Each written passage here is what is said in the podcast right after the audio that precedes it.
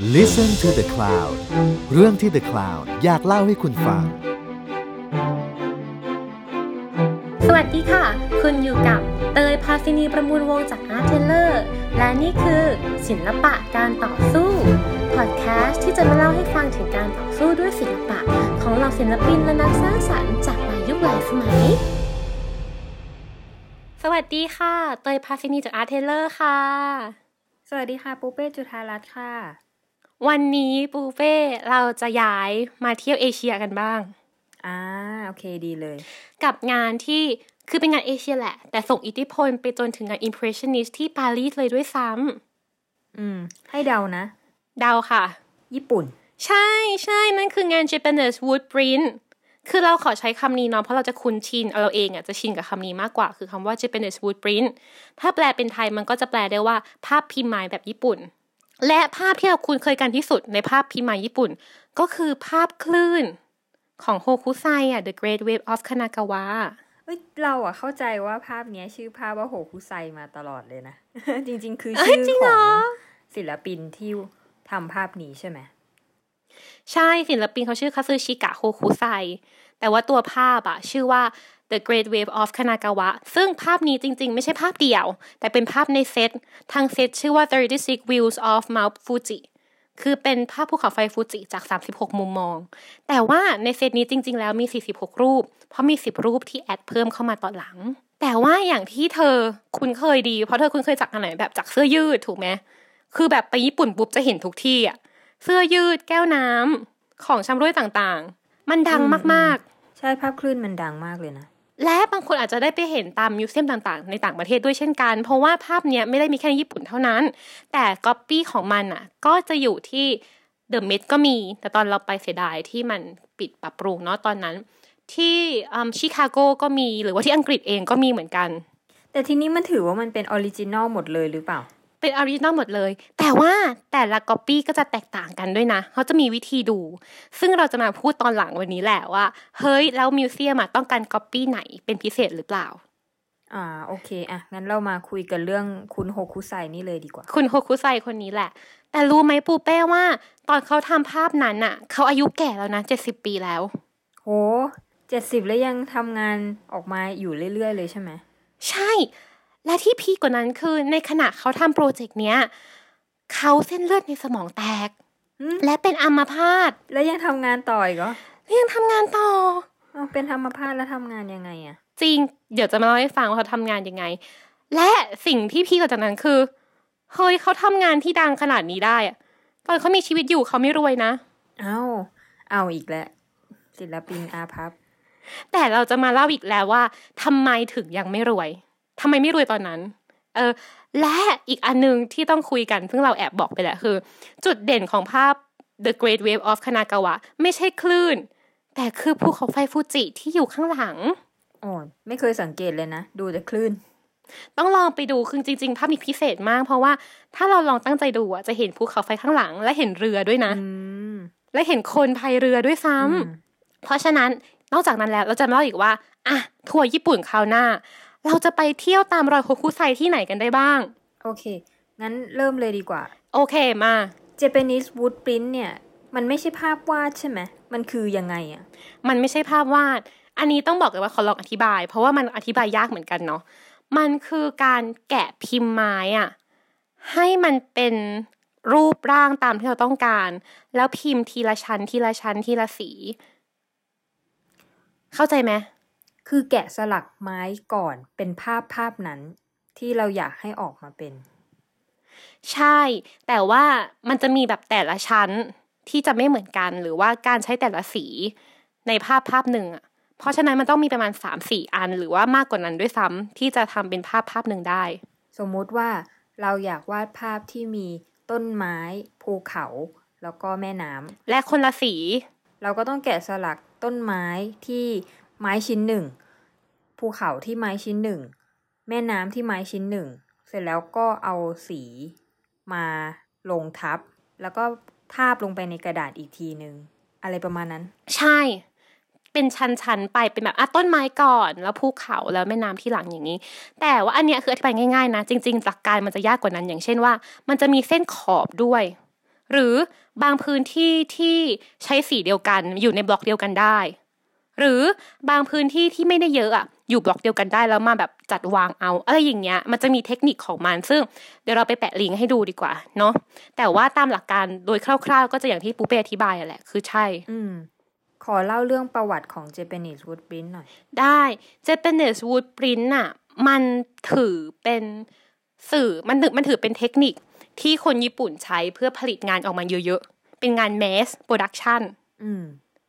Japanese wood print เลยใช้ทั้งการปริ้นรูปภาพ และพิมพ์หนังสือไว้อ่าน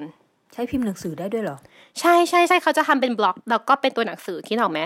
เมื่อเหมือนวิธีเดียวกันเลยคือกระดาษ แล้วเอาแบบที่ขัดอะมาขัดขัดขัดขัดขัดเพื่อให้แบบหมึกที่อยู่ที่พิมพ์อะขึ้นมาที่กระดาษได้ อืมเอออันนี้คือ Japanese wood print ซึ่ง Japanese wood print ในช่วงยุคนั้นอะที่โฮคุไซเขาทำอะจะฮิตรูปแบบรูปแบบหนึ่งชื่อว่า ยูคิโยเอะเป็นรูปแบบ Japanese wood print ที่เขาจะพูดถึง daily life หรือชีวิตประจำวันคำว่ายูคิโยเอะมันแปลว่า the pictures of the floating world เหมือนกับแบบโลกทุกวันนี้ที่มันจะแบบเคลื่อนไหวไปเรื่อยๆ ที่มันจะมีการเปลี่ยนแปลงไปเรื่อยๆ เพราะฉะนั้นภาพ Japanese wood print ในยุคนั้นคือยุคเอโดะเนาะประมาณปีแบบหนึ่งเจ็ดกว่าๆเลยอย่างเงี้ยมันเลยจะเป็นภาพแบบที่พูดถึงชีวิตประจำวัน พูดถึงธรรมชาติ หรือพูดถึง สิ่งที่เป็นมงคลต่างๆ ที่คนจะเอาไปไว้ในบ้านอืมหรือละครคาบุกิต่างๆ ที่คนสนใจอืมมันจะเป็นเรื่องแบบชีวิตมากๆ เรื่องแบบ daily life มากๆอะไรอย่างเงี้ย อย่างที่เรารู้จักกันก็จะเป็นโฮคุไซเองเนาะหรืออย่างคนอย่างฮิโรชิเกะต่างๆ และสิ่งที่พีคก็คือ ตอนที่โฮคุไซยังมีชีวิตอยู่อะ Japanese wood print เนี่ยมันยังไม่ถูกออกไปต่างประเทศ เพราะตอนนั้นนะญี่ปุ่นปิดประเทศ และหลังจากโฮคุไซตายไปสามปีอะค่ะ ญี่ปุ่นก็เปิดประเทศ ตอนนั้นตอนที่ญี่ปุ่นปิดประเทศอะเขาจะค้าขายให้กับสองประเทศเท่านั้น คือกับจีนกับเกาหลี แล้วพอเปิดประเทศเขาก็เลยเปิดแบบค้าขายกับฝรั่งทั่วไปมากขึ้น ซึ่งพอฝรั่งเขามาเจอพวก Japanese wood print ที่ขายอยู่ทั่วไปอย่างเงี้ยเขาก็เลยซื้อเอากลับไปบ้านเขาด้วย อืม ก็เหมือนแบบของฝากอะไรเงี้ยนะของฝากติดบ้าน ประมาณนั้น แล้วเขาก็แบบเอาไปขายด้วยอะไรอย่างเงี้ยเนาะซึ่ง มันกลายเป็นว่าเฮ้ยศิลปินที่ยุโรป โดยเฉพาะที่ปารีสอะสนใจงาน Japanese wood print มากก็มันสวยมากเลยอะมันสวยมันจเป็นริงงานมันที่สวแบยบจริงละเอียดปราณีตมากๆเลยอะมันพลิ้วไหวมันมีชีวิตมากๆเลยเนาะแล้วเรารู้สึกว่าสิ่งหนึ่งที่แบบใหม่มากๆในยุคนั้นสำหรับคนยุโรปคือ มันพูดถึงชีวิตประจำวัน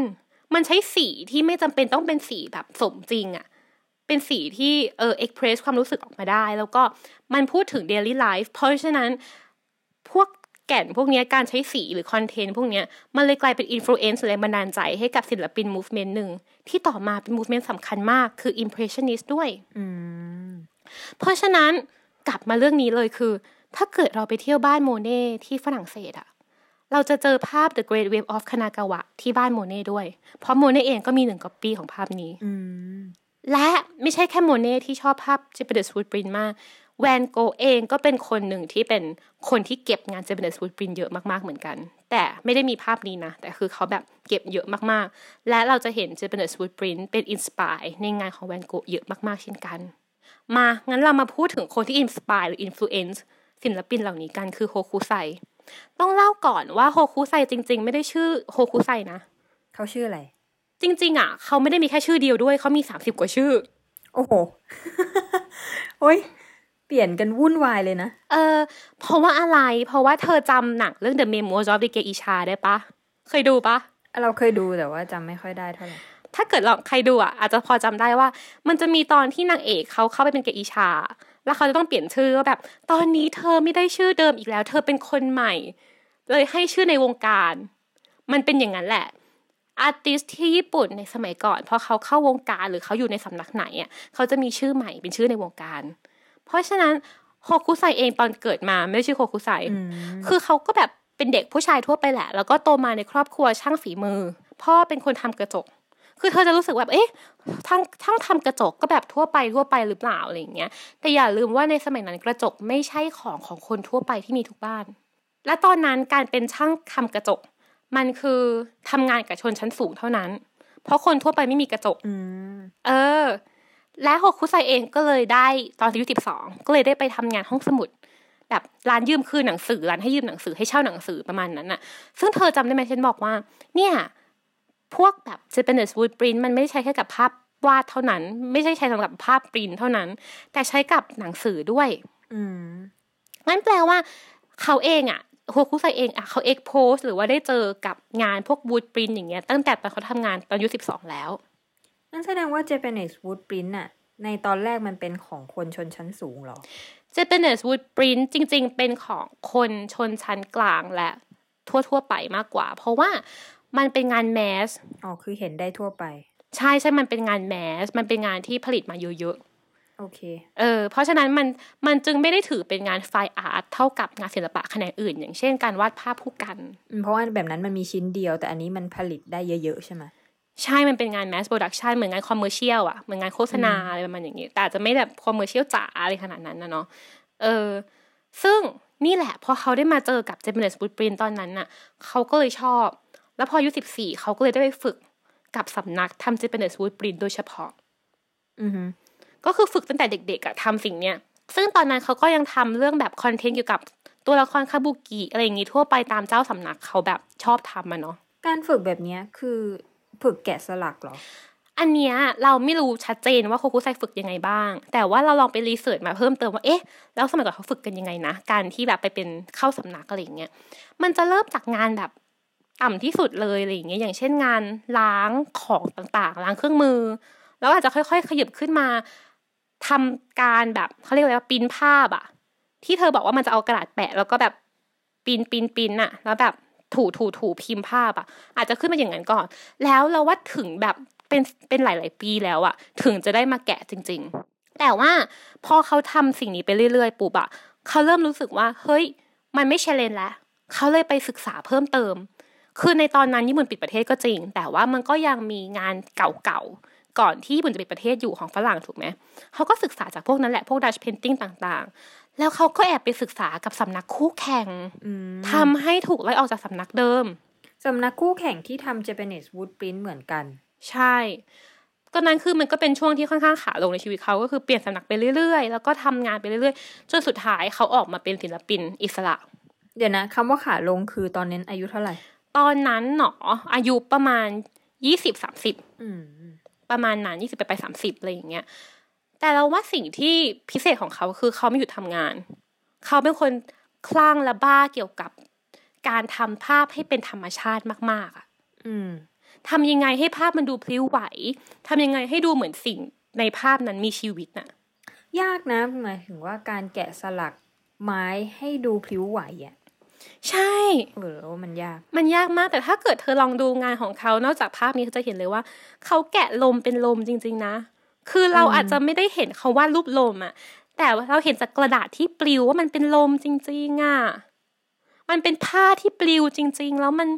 มันพิเศษมากจริง ๆ งานของโคคุไซสำหรับเราเนาะอืมและด้วยความพิเศษนี้เองแหละทำให้เขาค่อย ๆ เพิ่มเติมชื่อเสียงโด่งดังขึ้นมา คือพอไม่มีสำนักปุ๊บเขาเริ่มทำงานที่ตัวเองชอบได้มากขึ้นถูกไหมเขาก็เลยทำงานธรรมชาติ ผู้คนร้านตลาด ไม่ต้องคาบุกิละทำทุกชนชั้นเลยจ้าอะไรอย่างเงี้ย อืม คือเขาดังถึงขั้นว่า มันมีเรื่องเล่าด้วยว่า โชกุนมีวันหนึ่งโชกุนเคยเชิญให้เขาไปวาดรูปแข่ง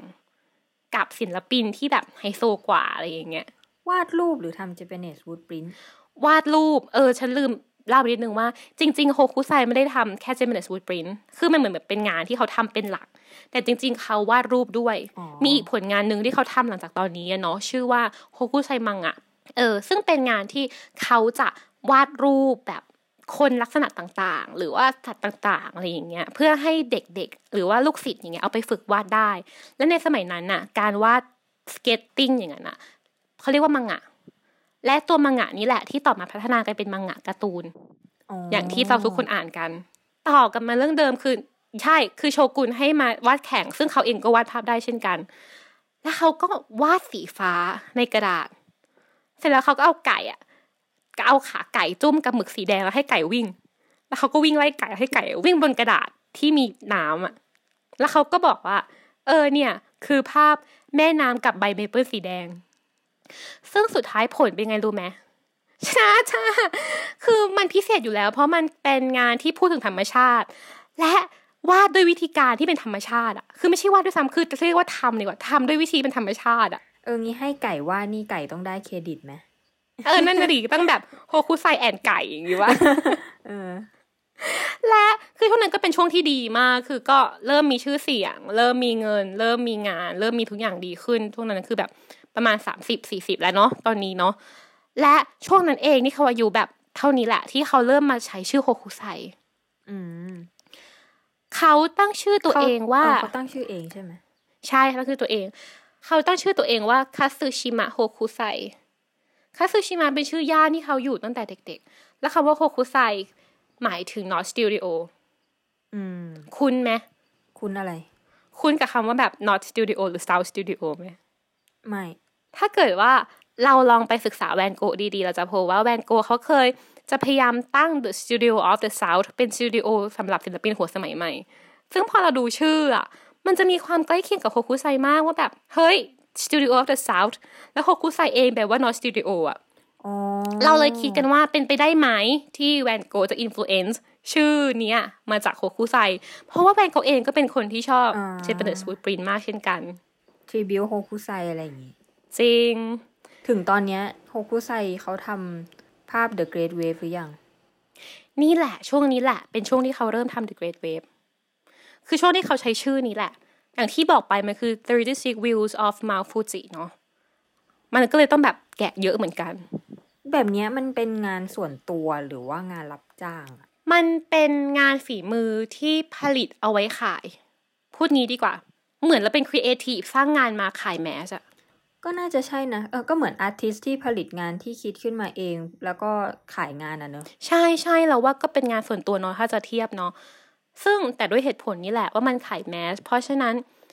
คอนเทนต์เองของภาพจะมีความแมสในนั้น แต่ชื่อเขามันติดอยู่แล้วอะแบบเขาผลิตงานออกมา มันก็ขายออกแน่ ๆ ใช่ไหมอืม ประมาณนั้นใช่ แต่ด้วยคอนเทนต์ด้วยนะ คือเหมือนกับว่าถ้าเกิดยูผลิตงานที่แบบวาดอะไรก็ไม่รู้อาจจะขายได้น้อยกว่าภาพที่คนอยากได้อยู่แล้ว เก็ตไหมซึ่งก็คือภาพวิวภาพธรรมชาติอะไรอย่างงี้ ใช่และภูเขาไฟฟูจิเป็นภาพที่คนอยากได้อยู่แล้ว เพราะว่าภูเขาไฟฟูจิ เป็นสัญลักษณ์ที่เป็นมงคลอืมอืมมันหมายถึงอายุมั่นขวัญยืน ความ immortality คนเลยจะซื้อเยอะ และคือโฮคุไซไม่ได้ทำแค่ภูเขาไฟฟูจิเขายังทำพวกภาพเกจิอาจารย์ดังด้วย แล้วก็แมสเหมือนกันเพราะเป็นมงคล คนก็ชอบซื้ออะไรอย่างเงี้ย และอย่างที่พูดเรื่องภูเขาไฟฟูจิ ว่ามันเป็นภาพที่คนอยากได้เยอะ เราดูได้จากว่าไม่ใช่แค่โฮคุไซเองที่ทำแต่ฮิโรชิเกะเองก็ทำเช่นกัน พวกซีรีส์ของ Mount Fuji แล้วถ้ามันต้องเป็นซีรีส์อย่างที่พูดไปเลยว่าเฮ้ยมันเป็นงานขาย mass เพราะฉะนั้นยิ่งทำเป็นซีรีส์อะคนจะเก็บเป็นซีรีส์อ่ามันเลยทำให้ขายได้เยอะขึ้น มันเป็นแบบเหมือนกุศโลบาย เพราะฉะนั้นถ้าเราสังเกตดู มันจะมีการขายเป็นซีรีส์เยอะเหมือนกันในยุคนั้น ถ้าเกิดว่าเป็นแบบ Japanese woodprint ต่างๆ นอกจากนั้นอีกเหตุผลหนึ่งคือคนที่เลือกหลาย ๆ แบบ อืม ก็อย่างนั้นแหละ แต่ทีเนี้ยมันก็ใช่แต่ละภาพอะในซีรีส์อะก็ไม่เหมือนกันใช่ไหม ไม่เหมือนกันเดี๋ยวเราจะไปแปะเอาไว้ใน Arteller ดีกว่าเนาะอยากเห็นไหมอยากเห็นทั้งหมด 46 ภาพในนี้ ใช่เดี๋ยวจะไปแปะ ซึ่งแต่ละภาพจริง ๆ แล้วสวยหมดเลย อยากเห็นว่าจะวาดสามสิบสี่สิบรูปยังไงกับ subject เดียวให้ไม่เหมือนกันอะน่าสนใจมากเพราะว่าจริง ๆ แล้วโฮคุไซไม่ได้ทำแค่36 Views of Mount Fuji แต่ว่าหลังจากที่เขาทำอันนี้ไปแล้วอะ เขาทำอีกงานหนึ่งชื่อว่า 100 Views of Mount Fuji โอ้โหหนึ่งร้อยอะ เยอะกว่าเดิม เยอะกว่าเดิม เยอะกว่าเดิม ซึ่งเดี๋ยวจะเอาไปแปะเอาไว้ใน Arteller เนาะ อาจจะแปะแค่แบบ46แล้วก็อาจจะแบบให้ลิงก์ไปดูต่อเลยอะไรอย่างงี้ว่ากัน เออ แต่ตอนเขาเริ่มทำอันเนี้ยคือตอนนั้นเขาอายุ70แล้วนะ ตอนเขาทำเนี่ย 36 View of Mount Fuji โอ้และอย่างที่เล่าไปเลยคืออืมมันต้องแกะพิมพ์มาแต่ละพิมพ์อะไรอย่างงี้เนาะ ใช้เวลาเนาะ คือมันจะเริ่มจากว่าต้องสเก็ตก่อนว่าอยากได้ภาพแบบไหน แล้วเอามาลอกลายใส่แบบพิมพ์มาแล้วก็แกะแกะแกะแกะเออ และในช่วงนี้แหละที่เกิดเรื่องคือ ตอนเขาอายุมันเจ็ดสิบสองอะเส้นเลือดในสมองแตกเขาเป็นสโตรกโอ้และทำให้เขาเป็นอัมพาตถ้าอย่างนี้เป็นคนอื่นนี่อาจจะล้มเลิกไปแล้วนะ จริงคือเธอเธออายุเจ็ดสิบนะแบบ มันเป็นเวลาของการรีทายแล้วอะแต่เจ็ดสิบนั่งทำแกะสลักทำอะไรอย่างเงี้ยเขาก็ยังทำได้อยู่เนอะ แข็งแรงนะพูดถึงเนาะอืมสายตาอะไรก็ยังดีอยู่อะหรือว่าเขามีคนช่วย เขามีคนช่วยด้วยคือพอเขาเริ่มอายุมากขึ้นเขามีลูกสาวคนสุดท้องมาช่วย ผู้ช่วยหลักอะคือลูกสาว แต่เขาจะมีลูกศิษย์ลูกหาอยู่แล้ว อืมอืมเออเออมันจะแบบมีลูกศิษย์แล้วก็มีคนช่วยปริ้นอยู่แล้วอะไรอย่างเงี้ยแต่ว่าอืมคนแกะหลักอะก็ยังเป็นเขาอยู่ดี แต่โคคุไซเขาเป็นคนที่มีคติในการทำงานที่แข็งแรงมากเลยนะว่า คือเขาอยากจะทำงานไปจนเขาตายอืมจนเขาแก่ คือสิ่งที่พีคมากคือ เขาอยากอายุเยอะๆ ไม่ใช่เพราะว่าเขาอยากแบบอยู่กับลูกกับหลาน อยากทำงาน เป็นคนบ้าอยากทำงานให้จริดีขึ้น ขอด้วยอ่านโค้ดของเขาคือเขาเคยเขียนเอาไว้ ซึ่งตอนนี้ยังเหลืออยู่ เขาเคยพูดว่า ตอนฉันอายุหกขวบ ฉันเริ่มสเก็ตจากชีวิต และกลายเป็นศิลปินในที่สุด ตอนอายุห้าสิบฉันเริ่มสร้างงานที่นำมาซึ่งชื่อเสียง แต่สำหรับฉันไม่มีอะไรที่ทำก่อนอายุเจ็ดสิบที่ควรค่าความสนใจเลย อายุเจ็ดสิบคือตอนที่เขาเริ่มทำ36 views of Mount Fuji เนาะอายุห้าสิบคือตอนที่เขาเริ่มมีชื่อเสียงเนาะแล้วเขาพูดต่อว่า ตอนอายุ 73 ฉันเริ่มเข้าใจถึงเสียงนกและสัตว์ต่างๆ หมูแมลง ปลา และต้นไม้ที่กำลังเจริญเติบโต ถ้าฉันยังทำต่อไป ฉันมั่นใจว่าฉันจะเข้าใจธรรมชาติตอนอายุ 86 เฮ้ย คือตอนนี้แบบ ยังไม่เข้าใจอีกเหรอ เพราะว่าขนาดงานของเขามันยังแข็งแรงขนาดนั้นน่ะ ฉันยังรู้สึกว่า จริง ๆ เข้าใจแล้วนะคะอะไรอย่างเงี้ยแต่แบบเขาบอกว่าไม่ มันจะดีได้กว่านี้แต่อายุ86ยังไม่จบเขายังพูดว่า เพราะฉะนั้นตอนอายุ90ฉันจะสร้างงานที่แทรกตัวไปในธรรมชาติได้อย่างกลมกลืน และเขาพูดต่อว่า ตอนอายุ100ฉันจะเข้าใจมันอย่างที่สุด คือเขาอยากทำงานที่มันเป็นธรรมชาติขนาดนั้นน่ะ แต่100ก็ยังไม่จบเขายังพูดต่อว่า ตอน130 140หรือมากกว่านั้น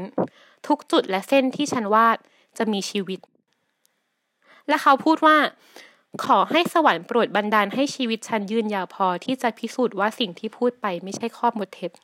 เป็นคนที่อินธรรมชาติและอยากเป็นส่วนหนึ่งของธรรมชาติจริงใช่แล้วเราจะเห็นสิ่งนั้นจากงานเขาได้ดีมากๆ งานเขาแกะธรรมชาติได้พลิ้วไหวจริง ๆอะ ได้เป็นธรรมชาติจริงๆอะแล้วมันพิเศษมากๆเขาอยู่กับสิ่งนี้ทั้งชีวิตเลยนะ ตั้งแต่หกขวบ ใช่ แล้วเขาอยากทำต่อไปเรื่อยๆ นี่คือสิ่งที่พิเศษมากของเขาอะสำหรับเรานะ แต่ดังตอนอายุห้าสิบนี่อายุน้อยร้อยล้านในปัจจุบันไม่ได้นะ ก็ต้องค่อยๆทำกันไปเนาะ แล้วเรารู้สึกว่าสิ่งนี้สำคัญกว่าอายุน้อยร้อยล้านนะ คือ พัฒนาต่อไปแล้วรู้สึกว่าตัวเองยังไม่เก่งสักทีอะอืม แล้วว่าอันนี้เป็นเป็นข้อที่เราชื่นชมมาก ๆ ในตัวโคคุไซนะ คือการทำงานต่อไปเรื่อย ๆ เนอะใช่ใช่ใช่และนั่นแหละ ตอนอายุประมาณ 73 74 เขาเลยทำเสร็จไอตัว 36 Views of Mount Fuji โดยมีลูกสาวมาช่วย และลูกสาวคนนั้นแหละเป็นคนที่สืบทอดวิชาต่อไปอะเนาะแต่สิ่งที่พีคคือตอนนั้นน่ะ เขาต้องฝึกร่างกายใหม่หมดเลยนะ เพราะเขาเอามาพาด เขาต้องฝึกมือใหม่หมด ต้องฝึกแบบ การใช้ตัวแบบเจาะไม้ใหม่หมดเลยอะอืมเพราะว่ามันเหมือนกับแบบ มือเขาไม่มีแรงเหมือนเดิมอีกแล้วอะอืม มันเลยยากขึ้นมากๆ แต่สิ่งที่พีคคือ เออ มันสำเร็จได้จริง ๆอะและแม้แต่หลังจากนั้นแล้วที่เขาเป็นอัมพาตไปแล้วอะมันยังเกิดปริ้นท์ใหม่ได้อีกตั้งสิบภาพ และเปิดโปรเจกต์ใหม่ได้อีกอะเออ ชื่นชมมากเลยเนอะคือโอ้โห ร่างกายจะไม่ไหวแล้วก็ยังทำต่ออีกอะใช่ เพราะฉะนั้นตรงนี้จะมาถึง part หนึ่งแล้วที่เราจะบอกว่า อ้าวแล้วอย่างเงี้ยเวลา museum เขามาซื้อภาพภาพเนี้ยอะสมมติภาพนี้เลย The Great Wave of Kanagawa เขาจะเลือกแบบไหน มันมีทั้งหมดอะที่เชื่อกันว่ามีในโลกคือประมาณห้าพันถึงแปดพันภาพ โอ้โห เยอะมาก แต่ว่า ใช่ใช่ใช่เพราะมันปริ้นเยอะอย่างที่บอกเป็นงาน mass production อืมมันพิมพ์เยอะๆ ที่เนาะใช่ไหมแต่ museum สมมติสมมติอะปูเป้ museum จะซื้อภาพโฮคุไซจะซื้อก๊อปปี้ไหนคะ สุ่มมั่วเลยละกัน เอาเลขที่ชอบ999อะไรอย่างเงี้ยเก้าเก้าเก้าเออเก้าเก้าเก้าก็ยังพอได้เนาะ museum จะพยายามซื้อก๊อปปี้ที่เลขน้อยที่สุดที่แบบท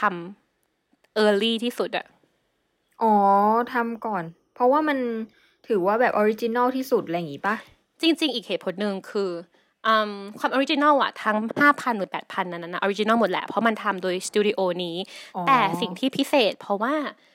ถ้าเกิดเป็นก๊อปปี้แรก ๆอะพิมพ์ไม้มันยังสมบูรณ์พอมันปรินแล้วอะอืมอืมยังเป็นภาพที่สมบูรณ์และละเอียด แต่ถ้าเธอลองไปดูภาพ The Great Wave of Kanagawa เธอจะเห็นว่ามันจะมีแบบเกล็ดละอองขึ้น จะมีแบบรายละเอียดหมวกของ คนพายเรืออะไรอย่างเงี้ยที่มันแบบเล็กน้อยมากๆอะ่ะ และพวกนี้แหละที่เวลาผ่านไปอะ่ะรายละเอียดอยู่บนบล็อกไม้ มันจะค่อยๆสึกหรอ แล้วพอมันสึกหรอปุ๊บทำให้ก๊อปปี้หลังๆอะจะไม่มีรายละเอียดพวกนี้อ๋อเพราะฉะนั้นปูเป้ museum จะต้องซื้อก๊อปปี้แรก ๆนะคะ แบบก๊อปปี้เก้าได้ยิ่งดีนะคะก๊อปปี้หนึ่งได้นี่คือแบบโอ้โหเลยนะคะ แล้วมันก็จะแพงแพงมากคือในสมัยนั้นขายขายกันไม่ได้แพงเนาะขายกันร้านตลาดทั่วไปเนาะเดี๋ยวนี้ขายกันก็แบบ หลายล้านเด้อประมาณนั้นเราแต่เราสามารถพิสูจน์ได้ใช่ไหมว่า ภาพไหนเนี่ยเป็นก๊อปปี้แรก ๆ แล้วภาพไหนเป็นก๊อปปี้หลังเขาจะดูจากรายละเอียดด้วย ใช่เป็นหลักดูจากรายละเอียดเป็นหลักเลยแหละว่าอันไหนคือก๊อปปี้แรกๆไหนคือก๊อปปี้หลังๆ โอเคๆอืมแต่ว่าสิ่งน่าเสียดายมากคือหลังจากที่โฮคุไซเขาเนี่ยเป็นอัมพาตแล้วทำงานนี้ไป และทำงาน 100 Views of Mount Fuji ไปแล้วอะสตูดิโอของเขาไฟไหม้ อ้าวทำให้บล็อกไม้ต่างๆ หายไปเยอะมาก โอ้ยเสียดายอะ เสียดายมากจริง แต่คือ คือต้องเล่าก่อนโฮคุไซเป็นคนที่ย้ายบ้านบ่อยมาก เป็นคนรกใช่ไหมความสะอาด แล้วคือแบบพาบ้านรกทีนึงอะไรเงี้ยก็จะย้ายบ้านเลย ทั้งชีวิตย้ายไปเก้าสิบสามครั้งอะโอ้โหคิดดูดิ เออ และด้วยความที่มันเป็นสตูดิโอของงานแบบวูดปรินด้วยไง เธอคิดดูดิว่าบ้านญี่ปุ่นมันก็เป็นไม้กับกระดาษอยู่แล้วถูกปะอืม และคิดถุงบูดปรินงานบูดปรินมันก็คือไม้กับกระดาษอะเพราะฉะนั้นแค่แบบตะเกียงนิดเดียวนี่คือแบบฟูเลยอะโอ้ยเศร้าอะใช่และน่าเสียดายมากที่งานหายไปเยอะมากตอนนั้น แต่สิ่งที่พี่คือเขายังอยู่ทำงานไงอืมแล้วเขาก็เลยยังทำงานต่อมาเรื่อยๆ จนถึงนั่นแหละอีกสิบปีต่อมาเขาก็เสียชีวิต และคำพูดสุดท้ายของเขาเคยรู้ปะเขาพูดว่า ถ้าสวรรค์ให้ฉันอยู่ต่ออีกสักสิบปี ไม่สิ แค่ห้าปีก็พอ ฉันคงได้กลายเป็นศิลปินที่แท้จริง โอ้เป็นศิลปินแล้วค่ะ จริงแบบ โอ๊ย แต่อยากรู้นะ อยากรู้เหมือนกันว่า ในตอนเนี้ย เรายังรู้สึกว่างานของโคคุไซเขาพีคขนาดเนี้ย ถ้าเกิดสวรรค์ให้รางวัลเขาจริงๆว่าแบบอยู่ต่อได้อีกสิบปีจ้าหรือร้อยสี่สิบไปเลยจ้างานเขาจะพีคได้ขนาดไหนอะอืมเขาคงทำงานเยอะออกมากว่าเนี้ยอืม สุดท้ายเขาก็อายุไม่ถึงร้อยปีแบบที่เขาพูดว่าเขาอยากจะ เข้าถึงธรรมชาติใช่ไหมแปดสิบเจ็ดตอนเสียอืมก็อายุยืนนะอายุยืน เยอะมากแล้วแล้วก็ผลิตงานออกมาเยอะมากๆเหมือนกัน ใช่ใช่นั่นแหละ เราเลยรู้สึกว่า พีคจริงและถึงแม้เขาจะไม่รวย เพราะว่าเป็นงานแมสไม่ได้ขายกับคนรวยๆอะไรอย่างนี้เนาะแต่ว่างานของเขามันมีคุณค่ามากๆ และและมันแบบมันพูดทางจิตใจมากๆกับแบบธรรมชาติต่าง ๆ อะไรอย่างเงี้ย อืม ฟังแล้วอยากดูจังเลยอะ่ะ งี้ถ้าสมมติว่าเราไปญี่ปุ่นอย่างเงี้ย จะมีที่ไหนที่เราสามารถดู Japanese Footprint ได้ไหมจริงๆ ถ้าเป็น Japanese woodprint อะมีเยอะเหมือนกัน ถ้าแบบอย่างที่แบบอุเอโนะที่อะไรอย่างงี้ก็จะมีเนาะตาม museum ต่างๆของญี่ปุ่น แต่โฮคุไซเองก็มี museum นะ อ๋อ เป็น museum ของเขาเองโดยเฉพาะเลยเหรอ ใช่ ชื่อว่าซูมิดะโฮคุไซ museum อยู่ที่ซูมิดะที่โตเกียว เป็น museum แบบใหม่ แล้วก็สวยก็คือมีสี่ชั้นแล้วออกแบบแบบดีมากแบบ modern อะไรอย่างเงี้ยนะแต่ว่าข้างในคือเก็บงานโฮคุไซเยอะมาก คือเขาตั้งที่ย่านนี้ เพราะว่าเป็นย่านที่โฮคุไซอยู่ตอนเด็ก ๆ เอออืมแต่ไม่ใช่แค่ซูมิดะที่นี่ก็คือที่โตเกียวถูกไปโตเกียวเนาะนั่งออกจากโตเกียวไปอีกแป๊บหนึ่งที่นากาโนะก็มีเหมือนกัน คือโฮคุไซ museum อืมเหตุที่มีที่นากาโนะเพราะว่าที่เนี่ยเป็นที่ที่โฮคุไซใช้ชีวิตบั้นปลายที่นั่น เออและนอกจากนั้นแล้วอะที่นากาโนะยังมีศาลเจ้าที่โฮคุไซวาดเพดานไว้ด้วย ซึ่งอยู่ที่นั่นแหละซึ่งอยู่แถวนั้นแหละ เดี๋ยวเราจะเอาชื่อไปแปะเอาไว้ใน Arteller เนาะว่าที่ไหนอะไรอย่างนี้ และที่พลาดไม่ได้ไปกว่านั้นคือคานากาวะ อ๋อ ภาพจริงใช่ไหม คือที่ที่จริงที่เขาวาดจากแบบ The Great Wave of Kanagawa นี่แหละ เราต้องไปกันคานากาวะ ก็จะเป็นเมืองที่อยู่ริมทะเลแล้วก็เห็นภูเขาไฟฟูจิ โอ้ย น่าไปมากเลยอะ อืมอยากดูมากเลย อืมอยู่ไม่ไกลจากโตเกียว เราต้องไปกันแหละจริง ๆ เนาะแต่ว่าอย่างนั้นแหละคือเราจะรู้แค่นี้ ซึ่งถ้าเกิดใครเคยไปตามรอยมา ฝากมาแปะ เพราะอยากจะไปตามด้วย อืม ของจริงนี่มันคงสวยมากเลยเนอะจริงเราไม่เคยเห็น The Great Wave of Kanagawa แต่เราเคยเห็นงานอื่นของโคคุไซที่ The Met ที่นิวยอร์กสวยจริง สวยมาก แล้วเขาจะแบบแกะรายละเอียดเล็ก ๆ น้อย ๆ ได้ดีมาก ๆ เลยอะเราจะเห็นแบบ หน้าของคนในนั้นเลยด้วยซ้ำหรือว่ารายละเอียดชุดกิโมโน หรืออะไรอย่างเงี้ยซึ่งมันเล็กมากๆนะ แต่เขาแกะรายละเอียดดีมากๆเลยอะเธอเคยเห็นไหมพวก Japanese footprint คิดว่าน่าจะเคยเห็นแต่ว่าตอนนั้นน่ะไม่รู้ว่ากระบวนการของมันน่ะทำมาจาก Japanese Footprint คือไม่รู้ว่าสิ่งนี้เรียกว่า Japanese Footprint อ๋อ แต่ต่อไปนี้ก็เออพอเข้าใจมากขึ้นแล้วก็น่าจะดูงานอย่างละเอียดแล้วก็แล้วก็ซาบซึ้งกับมันมากขึ้น มันดูทำยากมากจริงจ ริงเลยยังมันจริงเดี๋ยวจะไปแปะลิงก์ไว้ดีกว่าเนาะว่าเขาทำยังไงแบบ วิธีการทำเผื่อจะได้ไปดูว่าเอ๊ะเขาทำกันยังไงนะจะเป็นแบบสวูดปรินเนาะๆอืมอีกอย่างหนึ่งที่สำคัญมากๆคือ เรารู้สึกว่าชีวิตเขามันคือการต่อสู้อะและยิ่งสุดท้ายแล้วมันคือการต่อสู้กับสุขภาพตัวเองด้วยซ้ำกับการทำงานอะที่เขาไม่ยอมกีบอัพอะไรเลย ถึงแม้ว่าจะต้องแบบไม่มีตังค์บางครั้ง ถูกขับไล่บางครั้ง มีไฟไหม้หรือสุขภาพเองด้วยซ้ำที่มันหนักหนามากๆอะเอออัมพาตนี่สุดมากนะ จริง แต่ไม่มีอะไรเลยในชีวิตที่จะทำให้เขาเลิกทำงานได้ อืมเธอรู้ป่ะว่าสุดท้ายสุดท้ายชีวิตของเขานะ เขาเขามีฉายาให้ตัวเองว่าชายแก่ที่บ้าศิลปะ the old man who mad about art จริงๆไม่ใช่ภาษาญี่ปุ่นโดยจะไปแปะเอาไว้ และหลุมศพของเขาเขียนคำนี้เลยว่าเป็นชายแก่ผู้บ้าศิลปะ มีจิตวิญญาณแห่งความเป็นศิลปินจริงและเขายังคงคลั่งการทำงานศิลปะให้ดีขึ้นไป แม้แต่เขาจะตายไปแล้วอะ เพราะฉะนั้นเราเลยเชื่อว่า